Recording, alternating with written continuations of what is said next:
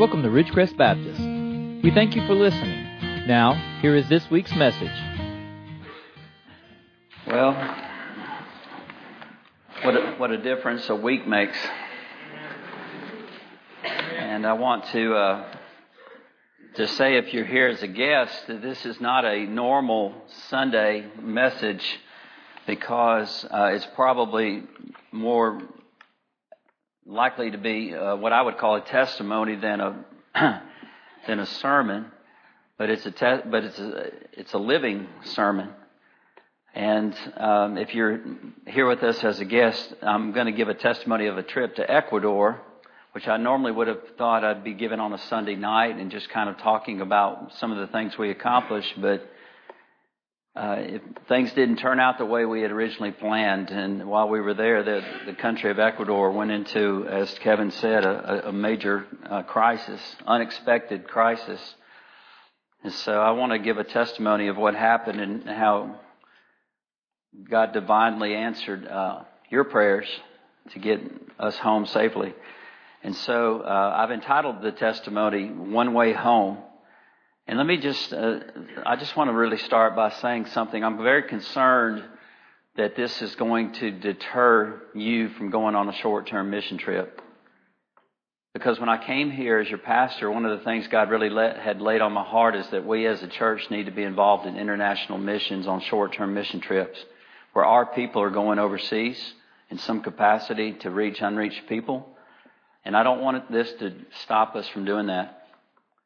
I feel, uh, to be honest with you, I feel like, uh, I, I was thinking about it this morning. I feel like I'm a skydiving instructor trying to give, get you to go skydiving. And I'm going to, as a way to encourage you to go skydiving, I'm going to tell you about the trip that where the, I went skydiving and the chute almost didn't open and we almost crashed. And so I feel like it's not a very good, uh, testimony about the, the importance of short-term missions, but I'm still committed for us to try to ask God to let us be involved and be a church that's a global impact church. And that means for us not to let this to stop us. If God is, if God is calling you to go on a short-term mission, a trip, then it becomes available for us to do that in the future. I, I, I want you to, to trust in the Lord's control because part of what my testimony is this morning is God is on his throne. And that when God is for you, nobody can be against you. And so I want to uh, encourage you not to be discouraged to go somewhere. And you know, the, the, the fact of the matter is the safest place in the world is the center of God's will. So if God is calling you to do something, and it, I mean, you know, the, the world we live in is a dangerous place. It's a fallen world, and uh, we could be injured or we could be um, killed in Tuscaloosa, and you see that every day. So let's not let this discourage us from doing what God has called you to do. And so, you know, I, it should be a celebration of God's sovereignty and a celebration of, of the answered prayers that God does. And that's, that's my testimony. My testimony is that God answered your prayers. And God is in the business of answering prayers. And so if you today are in need of an answered prayer, take courage. That's the testimony. That God hears and answers prayers.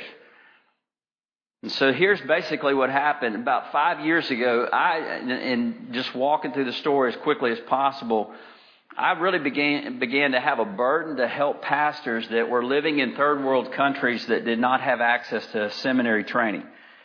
And I, I have felt my seminary training has been invaluable to me, and it has helped me tremendously to understand how to preach and teach and to be a pastor. And I really felt a heart for men who knew God had called them to preach, but they didn't have access either in, uh, through the internet or in person to get good, sound theological, orthodox theological training uh, in a seminary setting. And so I began to investigate different ways that I could be involved in. There's a lot of organizations that are doing this type thing where pastors are going to third world countries and teaching pastors. And I originally had looked, I went to an IMB conference in Atlanta about two years ago, and I looked at the opportunity to go to China. They were, they were looking, there was a need for pastors to go to China But to be honest with you, um, even at the time, we were going to sneak in there to China and really as tourists, but train pastors in secret churches. And then in just the last couple of years, things have really deteriorated in China. The Chinese church is under tremendous persecution. And basically, um, the, the people that were running that organization, they, who are really, really bold, they said it's just not safe for you, for anybody, for a pastor to go to China to train pastors. And so, uh, about that time, my son, who's in seminary at Louis, in Louisville, Kentucky, at Southern Seminary, the Southern Baptist Theological Seminary, he's you know there and has been for a while. He got an uh, opportunity to go to Ecuador a year ago and to do what we're talking about through an organization called Reaching and Teaching that had uh, established a seminary in the mountains of Ecuador in a very rural setting where pastors from that area could come and they're actually walking through systematically learning sort of a crash course in seminary training. And son, my son is Forrest. Forrest had gone there a year ago, had a great experience, went with a bunch of professors from Southern Seminary. And so he, you know, was going to go back this year and they had an opening on the team. And it was just something that even when I was still at Shiloh, I had been, uh, you know, praying about. And so I had already planned when I came here. It was already on the books for me to go there. And so that's how I ended up joining, and it was a group of students. All the stu- all the people on the team this year were uh, students. Many of them were pursuing PhDs, uh, like my son is, and they so they were advanced students in, in theology. Uh, some of them were pursuing Masters of Divinity, and then there was uh, t- my daughter-in-law went to help cook, and then one other uh, lady went from the, the Ninth and O Baptist Church in Louisville, Kentucky and so there was a team of eight Americans, and we were working with an American missionary there who had a wife and five children. So there was a total of 15 Americans, and we were uh, going to go to this seminary, which you'll see a picture of in a minute. And I thought, oh, this is going to be uh, just you know, exactly what I want to do because it's Ecuador, and everybody knows Ecuador is a safe place to go on a, a short-term mission trip. So this will be a nice and safe mission trip. And of course, that proved not to be the case because uh, we were going to be there on a arrive on a Sunday. Uh, we arrived on a Sunday morning at midnight or one o'clock in the morning, and we were going to stay in through Friday of the next week and teach these men. It was going to be 20 to 25 pastors who would come from local churches, and we were going to teach them Monday through Friday and all day long in a seminary setting And then that we would leave on Friday afternoon and travel all day Saturday. I was going to get back on Saturday night, uh, which would have been last Saturday, and then I was going to preach last Sunday here. And all that came to a crashing halt on Thursday morning because the president of Ecuador, uh, out of uh, in a no notice type setting, he announced that he was removing the government's subsidies on the gasoline and diesel fuel in the country. And so what that means is in Ecuador, they had for 25 or 30 years been funding the cost of gasoline so that the government actually paid half of the cost of a gallon of gas and diesel fuel and they, they subsidized the cost of fuel. So whatever the people paid was half and then the government paid the other half. And when they, he overnight on the, the, the night we were there, the, the week we were there on that Wednesday night, he removed that subsidy because the, the, they basically have run out of money in Ecuador. The government is out of money and he just said we can't do that anymore and it stops as of midnight. And so when he did that, the price of gasoline doubled overnight and, and the, and the, the cost of food doubled overnight. And so the people just said, we're going to find a new government, a new government. We're going to have a revolt. And so, uh, my testimony is that God supernaturally delivered us through the prayers of, of the, the, church. And so, uh, before we, you know, walk through how we got out, let me just um, tell you that up until the Thursday morning, about ten o'clock, the, everything was great and we were effective and uh, you know we did what we went to do. We we taught these pastors um, systematic theology where we were just making sure they understood the doctrines of the Trinity, the doctrines of salvation, the atonement, all of the, we taught about the end times, uh, and what the Bible teaches. It was basically as much as we could pour into them, and they actually have a formal course where they come for 12 modules, and this was only one module Uh, and they so over the course of two years they're supposed to receive 12 modules. And the actual goal, we were actually training men who are older men who are going to become instru- we wanted them to become instructors. So we were training them to be instructors in the seminary so that in the future they can teach local pastors and create and not need Americans to come in, but instead we're trying to get them self-reliant so that they can run their own seminary in the future in the mountains of Ecuador. And um, a lot of the men we were teaching were, you know, my age or older, and they'd been pastors for 20 and 30 and 40 years, so we were teaching them how to teach theology. And of course, we're having to work through a translator. These, these people were actually not um, like Hispanic. They're, they're Native Americans.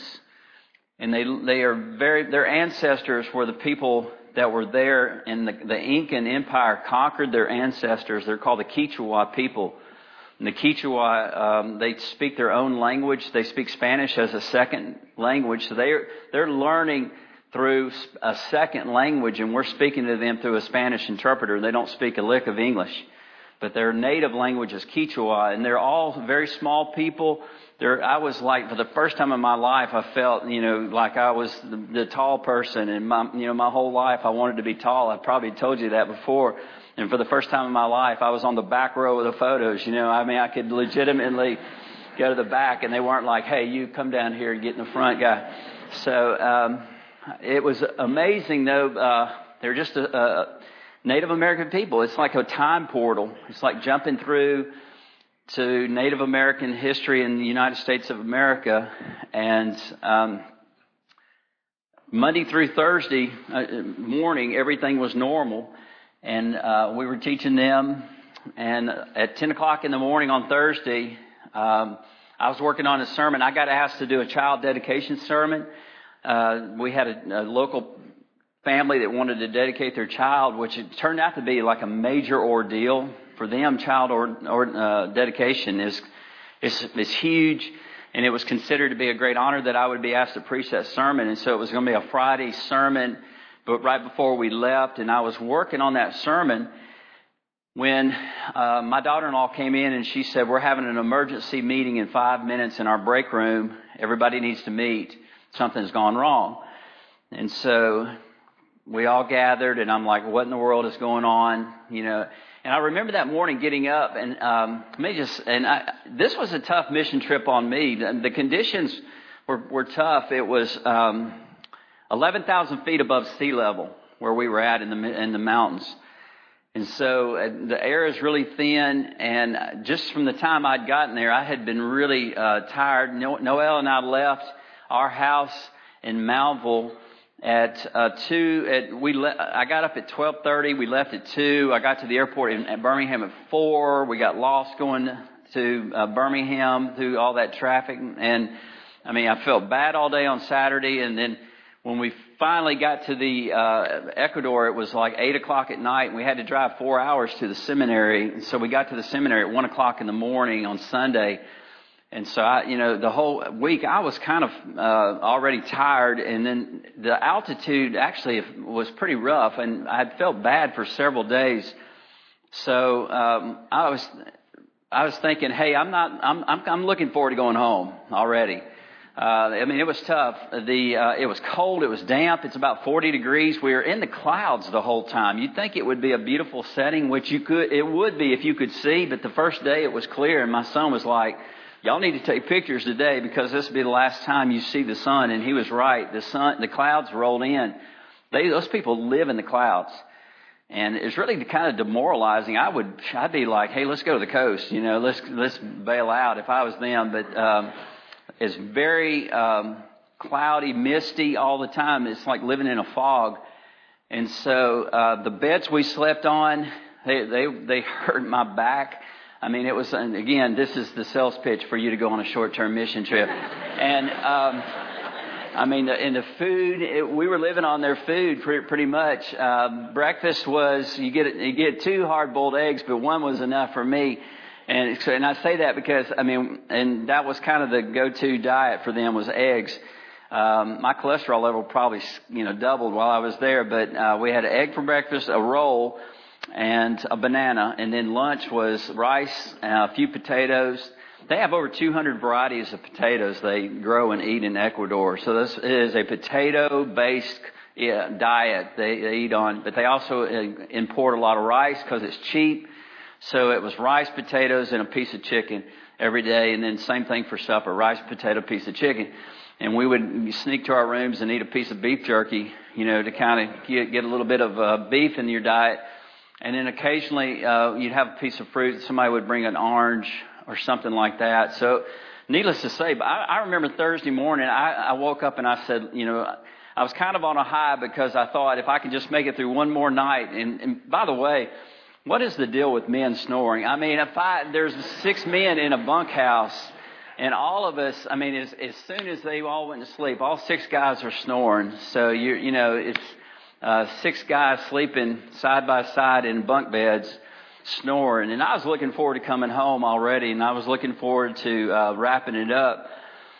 And we had this emergency meeting called, and the missionary walked in, and he said, "There's been a um, the, the president removed the subsidies on the fuel, and there's been a national strike.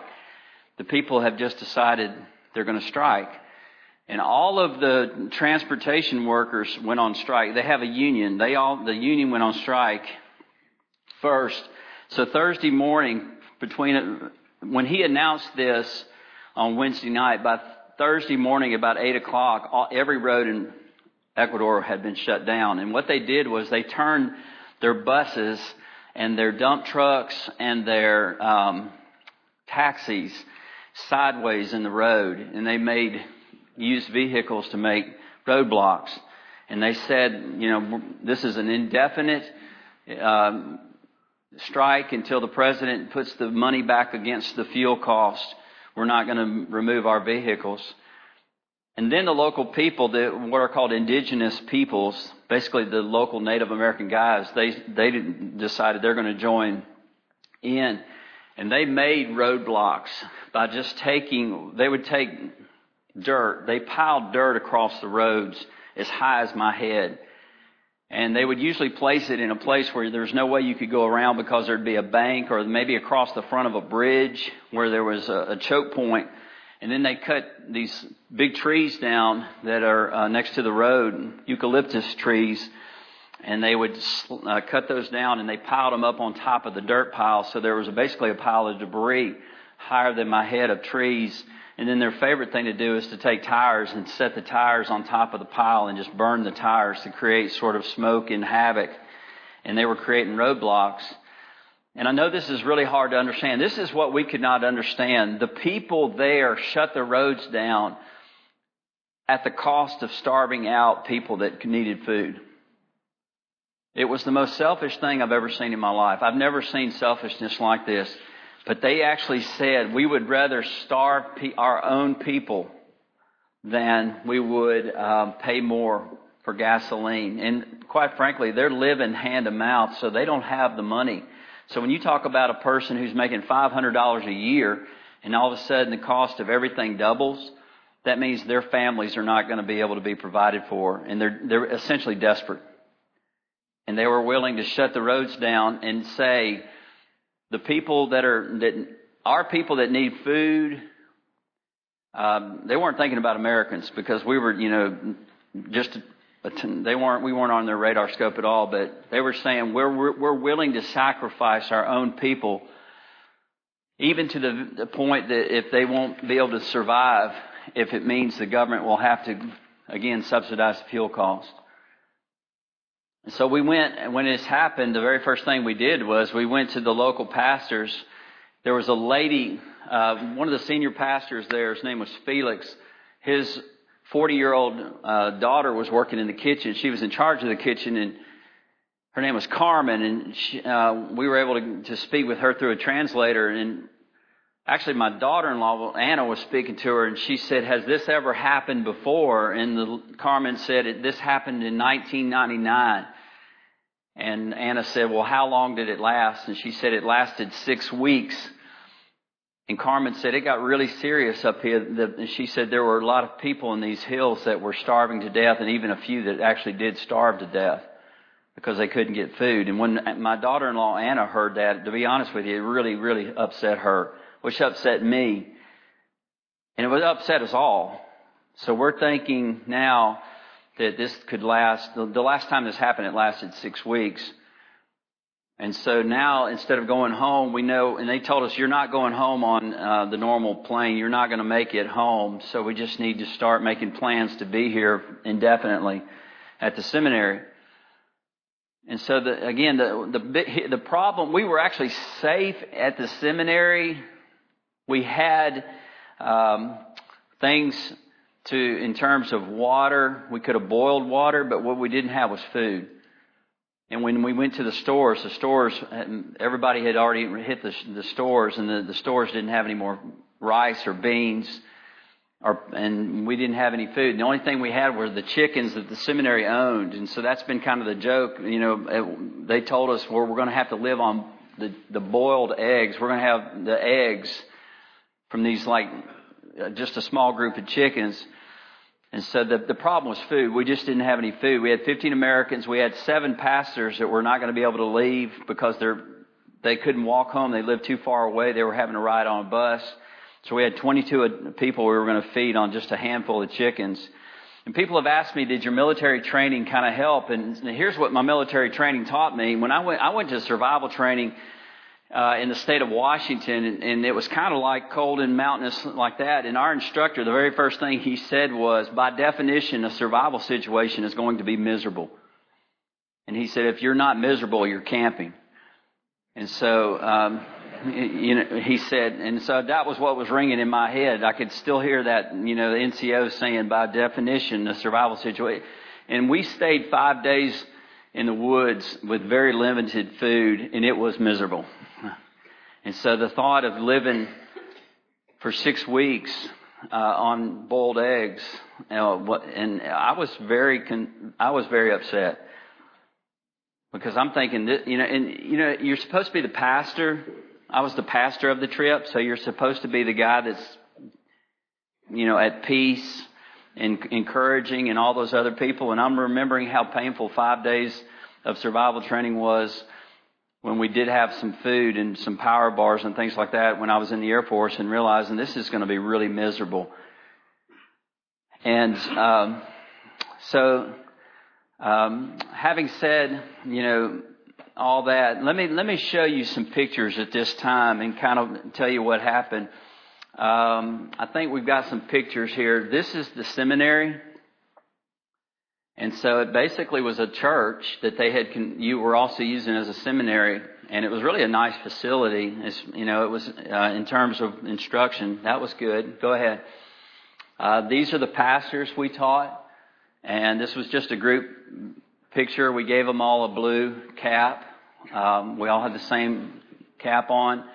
Um, and I'm, I'm, me and Forrester over here on the far left up here but these guys are just pastors of local churches, and uh, you know, just like myself. And that's our classroom, which is also the sanctuary of the church. And they just were in there, and it was it was a, we weren't doing evangelism; we were doing classroom instruction. Go ahead.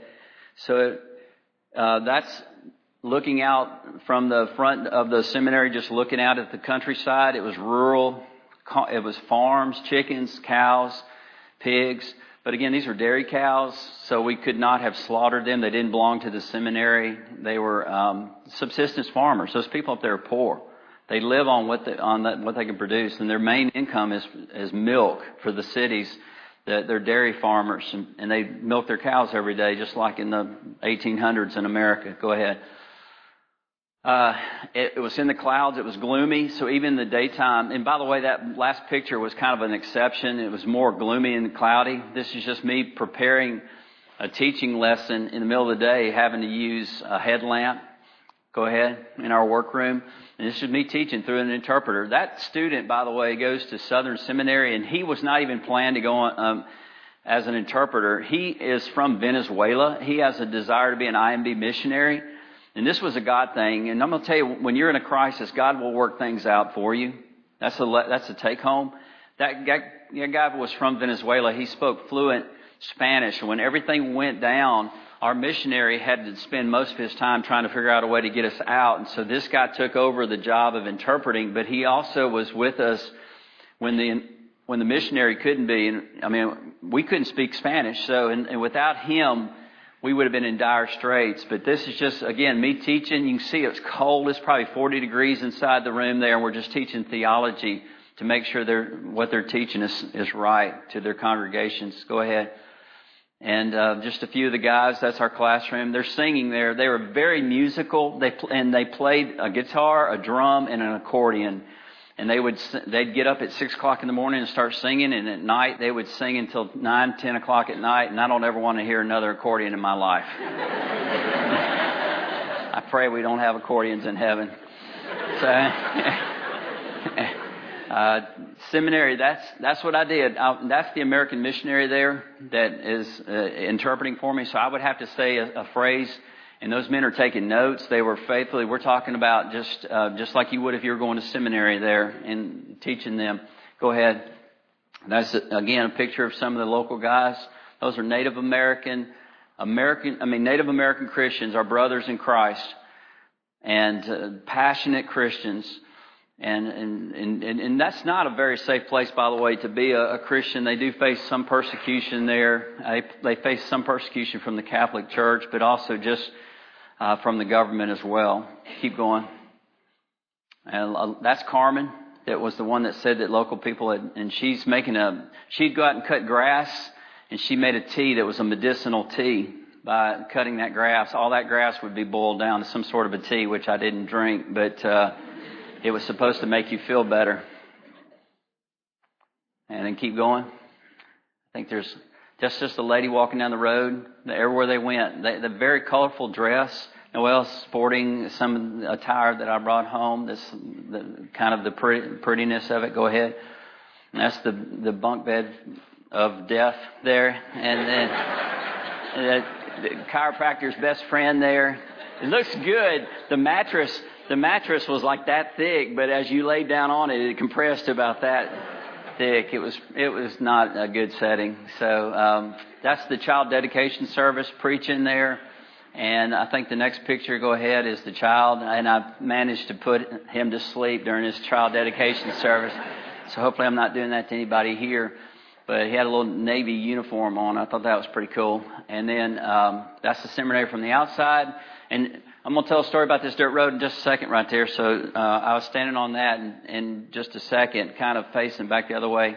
That's Felix, uh, the senior pastor, and he's just got a heart for pastors. He's the pastor of pastors. That bucket, by the way, behind that lady is because it rained, and then when it rained, it just poured down water, and they just without blinking an eye, they just put buckets out everywhere and just press on, you know, with the, don't worry about the water. That guy right there, Felix, he stood about right here on me, and that lady stood up, no kidding, like this. My son's a big, you know, fan of the Lord of the Rings or whatever it is, and he was like, he felt like they were, what are those people called? The, the, the what are they? The hobbits, you know, or something like that. So that's our meal for the day. You don't eat the cucumber because it's not cooked. If you eat that, you'll be deathly ill. Uh, that juice is not edible. It's just for looks. I don't know what it is. Um, so obviously it's a high starch diet. That's potatoes, rice, and a little piece of chicken. Go ahead. And that's my son. And we went up the very first day up into, it was clear and we rode up, my son and daughter-in-law, and kind of looking back down on where the seminary was up in the mountains. So that's, uh, that. And here's just three pictures real quick of, uh, on the way out as we were going out um, we were passing roadblocks that had not been uh, kept going, burning. And then that one on the right is a tree where they had pulled that tree back using some rope that had been across the road.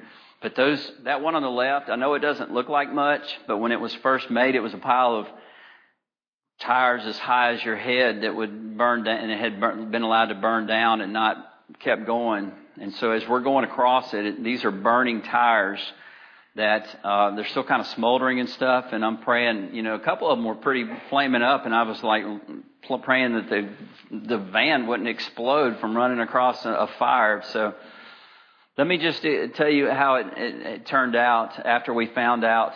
Uh, and you can take those pictures down for me.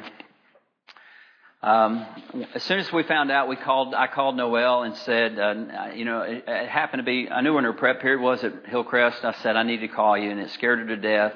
She thought something was wrong, what like somebody broke a leg or something. And she said, "Yeah, I'm actually glad to know it's just a revolution. I mean, it's so it's uh, like, you know, it's nothing. You know, it's just just your average revolution in a third world country, but." Um, you know, I said that we know we're not going to make our original flight home on Saturday, um, and they've already told us we're not going to make that.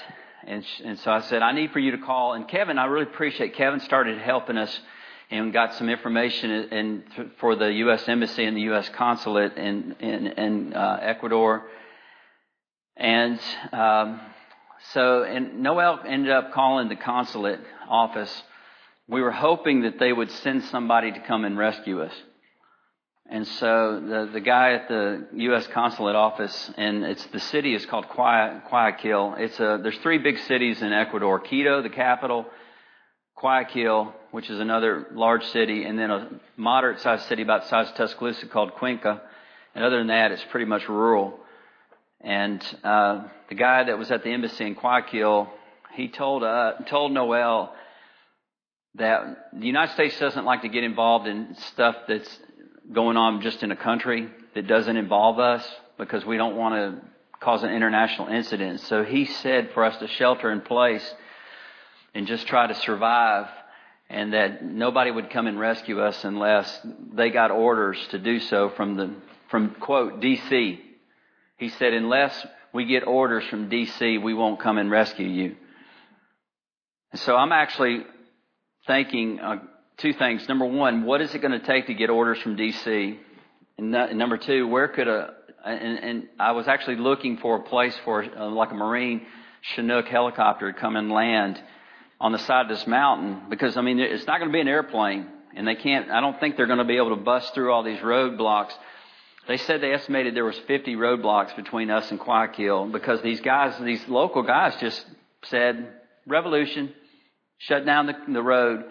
There was tons of roadblocks. Um, there was one right down the road from us we could see. It was a pile of dirt. I mean, it was just right there. And the people down there, we went down there and talked to them, and they said closed indefinitely.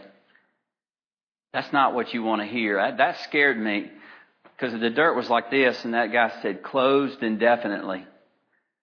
And uh, you know that, in other words, we couldn't get our van out, and uh, that was just right where we were at.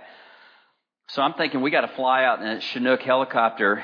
And um, to be honest with you, I was like looking, and I was and I called Noel on that road I was telling you about. That when we finally finished, and I was thankful when the whole thing was over with. And by the way, the child. So I had preached a child dedication service on Friday afternoon. That was the last thing. And I made a couple of points. And what I did was I selected Luke chapter 2, which is the story of the birth of Jesus, because I thought that would correspond to the birth of a child. And in the story of the birth of Jesus, this where it talks about in Luke 2, where Caesar Augustus had issued a decree, and then the angels announced that Jesus had been born. And I don't know if you remember, but I talked about how Caesar thought he was doing something, but that was really the way that God had controlled the circumstances in order for Jesus to be, for Joseph to have to take Mary to Bethlehem to be born. Because that fulfilled a, a prophecy in the Old Testament. And so my point, my first point in the message was God is in control. And that God is able to use human decisions in order to bring about His will. And my second point was that God loves us because He sent a Savior to die on a cross for us. But my third point was that Jesus came to save ordinary people, just like you and me. Because the shepherds were ordinary people. You know, my, I said, you know, he could have come and announced that the shepherds were the very first people that the, the announcement came to. And it could have been to presidents, it could have been to kings, it could have been to queens, but it was shepherds that heard first the good news that there's um, a Savior who had been born, who's Christ the Lord. And so I, I, my point in the sermon was that God loves and saves ordinary people like us, and that I'm ordinary, and the people that were there were ordinary, and that God had sent a Savior for common folks.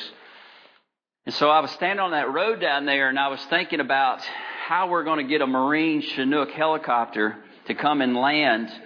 And my thought was, I talked to Noelle, and I, I that was I was a low because I told her, and she was being really strong. This was on uh, Friday afternoon, uh, and she told me, you know, she was an angel. Let me just say, Noelle was an angel. And she was telling me, you know, pouring courage into me and to be strong, stay there, because I wanted to go for it. I wanted to like, let's just bust through, you know, like lower the head and shoulders and bust through the 50 roadblocks and go for it. Because we had a flight out and I was thinking maybe we could just bust through, you know, and she's like, no, stay there, live on boiled eggs. And, um, and I'm like, no, I'm to call somebody. I'm fixing to throw a duck fit and call somebody to rescue us off the side of this 11,000 foot mountain on the side of, in the clouds in Ecuador. And, you know, a Marine, I could just see the Marine Chinook coming. So I got my phone out after I talked to Noel and I said, I'm going to go through my phone and I'm going to look through my contact list and I'm going to find somebody that can get a Marine helicopter to come and rescue us off the side of this mountain. And I started going all through my A's and B's and C's and all the way through. And you know what I found out in my phone? I don't know anybody very important. Man, I'm sorry. If you're in my phone, then you can't get DC, DC to come and rescue us uh, rescue us. And that was what I was really discouraged. I think the most important person I know is Rogers Wilson. I was like, I bet Rod, I'm like Rogers. He knows some four-star general in the Marine Corps I'm, that can get us off the side of this mountain. And he, he literally, I was literally thinking, could Rogers call somebody in the Marines? You know, they'd be 30 years in the Marine Corps and, and, and rescue us. And I, and I realized that there was nobody that I knew that was important enough to come and rescue us, uh, uh, to rescue us. And that's when I realized the only thing I could do was pray and rely upon the prayers of the church. That's all we had. And so that's my encouragement to somebody today. You may be at a point where all you have is, the, is prayer and the prayers of the church. So that's, you know, that's where we were at. And we had everybody praying for us. And if you, you know, prayed for me, I just want to thank you from the bottom of my heart. Thank you so much. This church prayed hard for me. I'm going to tell you something. There's prayer and then there's prayer.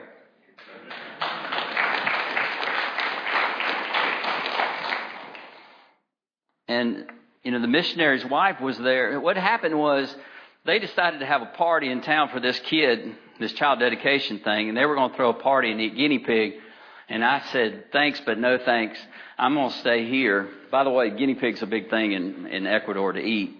And so I said, I just want to stay here. I was, I was low and I was tired. This was Friday night. And I was, I just wanted some quiet. Get away from this accordion music. And so they sent a bunch of the younger people, you know, they had energy. They went off to this town, uh, local town, village, walked to it to uh, go to this party.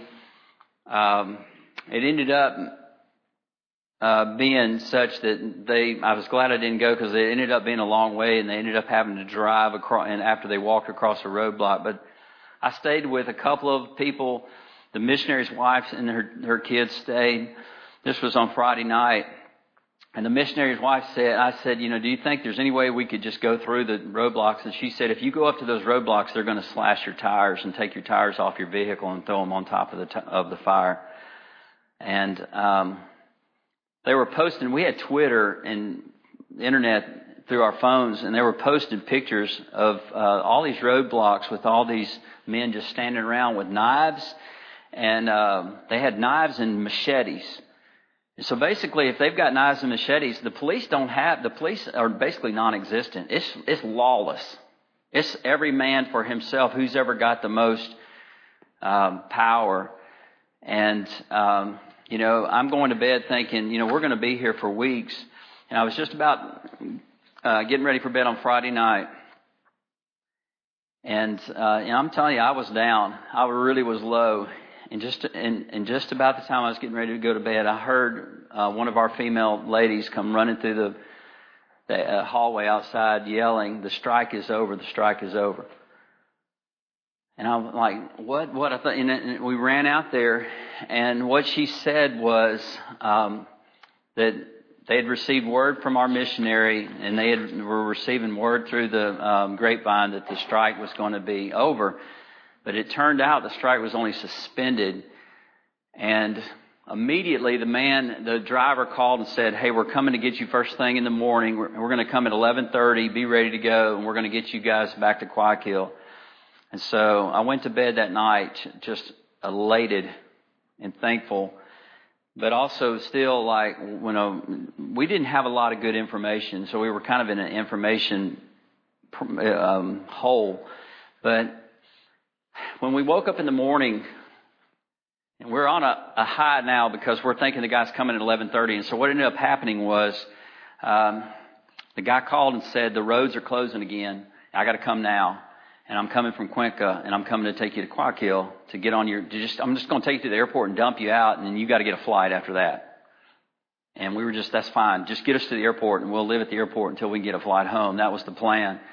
And so uh, he was supposed to come at 11:30. He came about 10. We poured into the van, and we started driving. And we're going through all these roadblocks that had not been reestablished. You could tell they they were letting us pass through them we probably passed through about 10 and then we came to one and, and there was um, a bunch of men standing there and they said, you're not coming through here. And we couldn't actually even go talk to them. We had to kind of like do it from a distance because they were really aggressive. Uh, they wouldn't let anybody pass through and the, the driver just said, it's not safe for us to go up there and talk to them.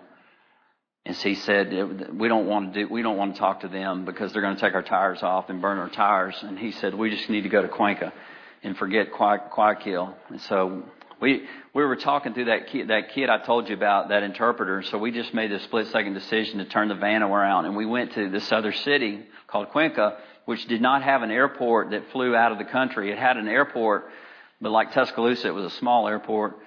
But that was fine. We were there. We thought everything was going to be okay. We got, um, and here's what happened. We went to the airport, and the guy said the first flight out is Tuesday and there's a waiting list. Get on the list. And he said, when we get 90 people, we'll call you, but don't call us. And he wouldn't give us a phone number. And they were going to make a flight from there to, to Guayaquil um, on Tuesday. And so um, we were pretty discouraged, but we got into a nice hotel. And I, and so uh, we thought we were just going to sit tight until Tuesday and then fl- try to get out of the city of Cuenca to Guayaquil and to just get a flight home eventually. And that morning, Sunday morning, we woke up thinking, hey, we're going to just sit tight in this hotel, which is a pretty nice place until Tuesday. And we knocked on our door saying, you guys got to leave. You don't have reservations. You got 10 minutes. So I went from this emotional high, like I'm, I'm doing pretty good. I'm living in a hotel to we're up back on the streets and we were throwing our stuff in the, in the suitcases. And I text Noel after I got that done. And then that hit me. It was, it was, it was nine o'clock. She was in Sunday school last Sunday.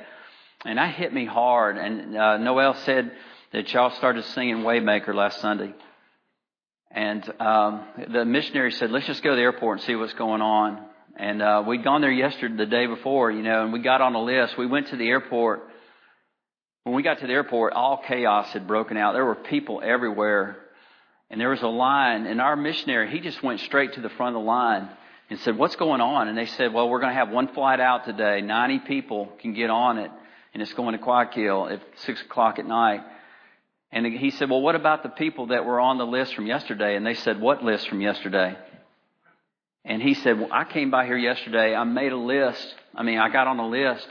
The guy started reading around. It was a different guy. The other guy wasn't even there. And he started reading around. Sure enough, he found that list. And he said, well, we'll put these people front. And he, he said, if you'll pay right now, we'll let you go ahead and get your tickets to get on the flight. We got, and our missionary paid for us to get that flight and advocated for us to get out that afternoon. And so our flight ended up being delayed. We ended up going to Guayaquil at, uh, we got there about 9.30 at night. In the meantime, we'd made reservations to catch a flight out and it was going to be at 11, so we weren't going to catch it. But it got delayed coming from the United States. And only by God's grace was it delayed. And so by the time we got to Guayaquil, we had time to catch that flight. And we flew all night and got back to Miami uh, early on Monday. And so, I, you know, here's what I, here's what I was thinking about. And just in closing, um, Psalm 22. I was thinking about this verse and just listen to Psalm 22, verse 11. It says, "Be not far from me, for trouble is near, for there's none to help." They open the, uh, wide their mouth at me as a ravening and roaring lion, and I'm poured out like water. All my bones are out of joint. My heart is like wax. It's melted within me. But you, O Lord, be not far off. O you, my help, hasten to my assistance. Deliver my soul from the sword. Save me from the lion's mouth, from the horns of the wild oxen. You answer me. I will tell of your name to my brethren in the midst of the assembly. I will praise you. You who fear the Lord, praise him. And stand in awe of him, all you descendants of Israel, for he has not despised nor abhorred the affliction of the afflicted, nor has he hidden his face from him. And when we cried to him, he heard us. And so I just want to, uh, I was thinking about the fact that, um, you know, we came out on on a road was, and they said this is the only road that was open. By the way, that road closed within a few hours after us being on it. By the end of the day, that, that road that we got to Cuenca on had already closed back and it's still closed today. The people of Cuenca are being supplied by the air. All the roads there are cut off. All the roads out of the seminary are still cut off. All the roads to the Guayaquil airport are cut off. You can't get there by, by the ground. You have to fly into the airport. And there was just one you know, there was one road out. There was one flight out. And I thought about how our missionary, he went to the, you know, and went to bat for us. He was our advocate. He was um, willing to pay the price necessary to get us out. And I just want to ask you today, you know, do you realize that even though we came home to Alabama, this is really not our home. Home is heaven. And there was, there's one way out of our sin. There's one way out of the, um, there's one rescuer. There's one advocate for us, and it's the Lord Jesus. And so, if you're here today, I, I want to just make sure there, there's nobody here today that is um, lost, that wouldn't would come here today and, and, and, and need a Savior. I'm going to ask uh, Miss Carol if she'll just come and play some quiet music for us so we can um, have an invitation time. And Kevin, you can come and lead us if you would. Um, you know, just a cl- quick closing song in a minute. But if you would just bow and let me just ask if, if there's anyone here today that would need to um, maybe come to the Lord today as your rescuer. Let me speak to somebody here today. If you came here today and you've never trusted the Lord Jesus as your Savior, the Lord is on your side and He has uh, a desire to rescue you out of your sin and out of the, the darkness of this world to bring us home to the the home that God wants us to be in, which is heaven. And that, there's one road out. Jesus said, I'm the narrow road. There's one flight out. Jesus is the way, the truth, and the life. So today, don't leave here today if, because you're going to need to be rescued. If today is not the day, you don't know that we have tomorrow.